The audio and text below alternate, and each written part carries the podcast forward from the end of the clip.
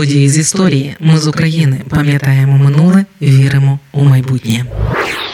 31 березня 1922 року у Києві режисер і драматург Лесь Курбас створив театр студію Березіль. Олександр Зенон Курбас, так його звали при народженні, народився у 1887-му у Перемишлі. Тоді це була Австро-Угорська імперія в акторській родині. З 1907-го він вчився у Віденському університеті на філологічному факультеті та у драматичній школі при Віденській консерваторії. Через два роки Курбас повернувся до Львова, де продовжив навчання та розпочав розпочав свою акторську та режисерську кар'єру в аматорському гуртку Сокіл. З літа 1911-го він працював у гуцульському театрі. У 1912-14 працював у професійному пересувному театрі Руська бесіда. А у 1915-му у Тернополі заснував перший стаціонарний професійний театр. Саме там одну з його вистав відвідав Микола Садовський, який і запросив Курбаса до свого театру. Саме так у 1916-му Курбас переїхав до Києва, де спочатку працював у Садовського, а у 1918-му заснував власний молодий театр. На базі його акторської трупи 31 березня 1922 року було створено студію театр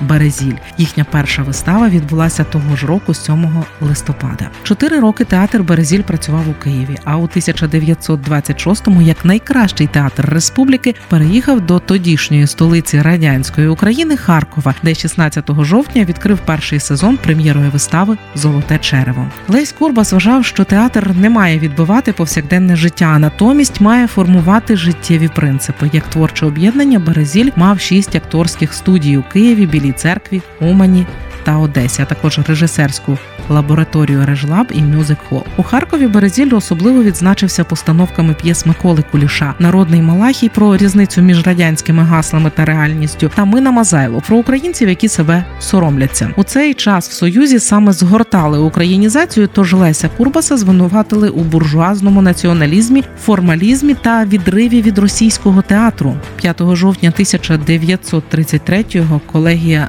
наркомосу УСРР ухвалила звільнити Курбаса з посади художнього керівника і директора театру Березіль. У протоколі засідання підкреслили, що Курбас займав позицію українського націоналіста, а театр не зміг зайняти відповідне місце у створенні українського радянського мистецтва. Наступного дня, після звільнення, 6 жовтня, Курбас поїхав у Москву. Там кілька місяців працював постановником малого театру та ставив короля Ліра в Московському державному єврейському театрі. Але вже 25 грудня Курбаса арештували за звинуваченням в участі у контрреволюційній терористичній українській військовій організації і за намір, начебто, убити другого секретаря ЦК КПБ Павла Постишева. Після тривалих допитів 10 березня Курбас під тиском підписав протокол про те, що він таки контрреволюціонер. Суд взяв до уваги так зване зізнання і засудив Курбаса до п'яти років ув'язнення в трудових таборах. Покарання Курбас відбував на будівництві Біломор-Балтійського каналу. Там поставив кілька п'єс у театрі для вільнонайманих працівників. У 36-му Курбаса перевели до Соловецького табору особливого призначення, і там він знову створив театр і поставив аристократів Миколи Погодіна та учня диявола Бернарда Шоу. Наприкінці 36-го Курбаса етапували на острів Ванзер, де також був театр, і Курбас знову поставив п'єсу. Наступного 1937 року особлива трійка управління НКВС засудила одним списком до смерті 1825 осіб, яких утримували у Соловецькому таборі. У їх числі був Курбас. Ті розстріли Розстріли того списку відомі вам як розстріляне відродження. Леся Курбаса розстріляли 3 листопада 1937-го в урочищі Сандармо. У момент смерті він знову був разом з вірним другом Миколою Кулішем. Їх поставили спинами один до одного, і радянський генерал Матвієв вистрілив в обличчя одному з них убивши двох побратимів однією кулею. Цинізм радянської влади був просто безмежним. У рівненському часописі Волинь у березні 1942-го, за п'ять років після розстрілу, писали, що режисер найкращого свого часу театру в Україні Березіль працює десь перевізником на річці Коломурману. Вдові Курбаса Валентині Чистяковій на її офіційний запит надіслали свідоцтво від 16 травня 61-го року, у якому стверджувалося, що її чоловік помер в листопаді 42-го від крововилову в мозок. Зазначу, що останній реальний лист від чоловіка вона отримала у червні 37-го.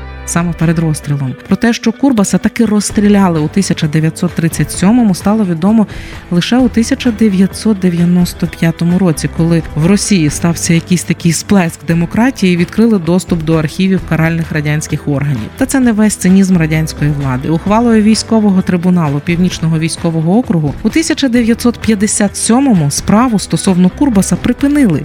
Через відсутність складу злочину щодо театру Березіль, то у 1935-му його перейменували у Харківський державний драматичний театр імені Шевченка. Він працює і понині.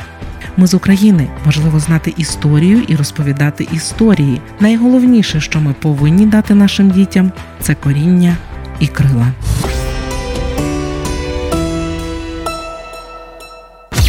Ми з України. Ми працюємо для вас. Ми працюємо завдяки вам, наші слухачі. Радіо Ми з України фінансують саме слухачі добровільними внесками. Кожен з них наш спонсор. Приєднуйся до наших спонсорів. Тепер допомогти Радіо Ми з України ще простіше. Заходь на сайт Радіо Ми з України, тисни кнопку Підтримай нас і обирай найзручніший спосіб підтримки.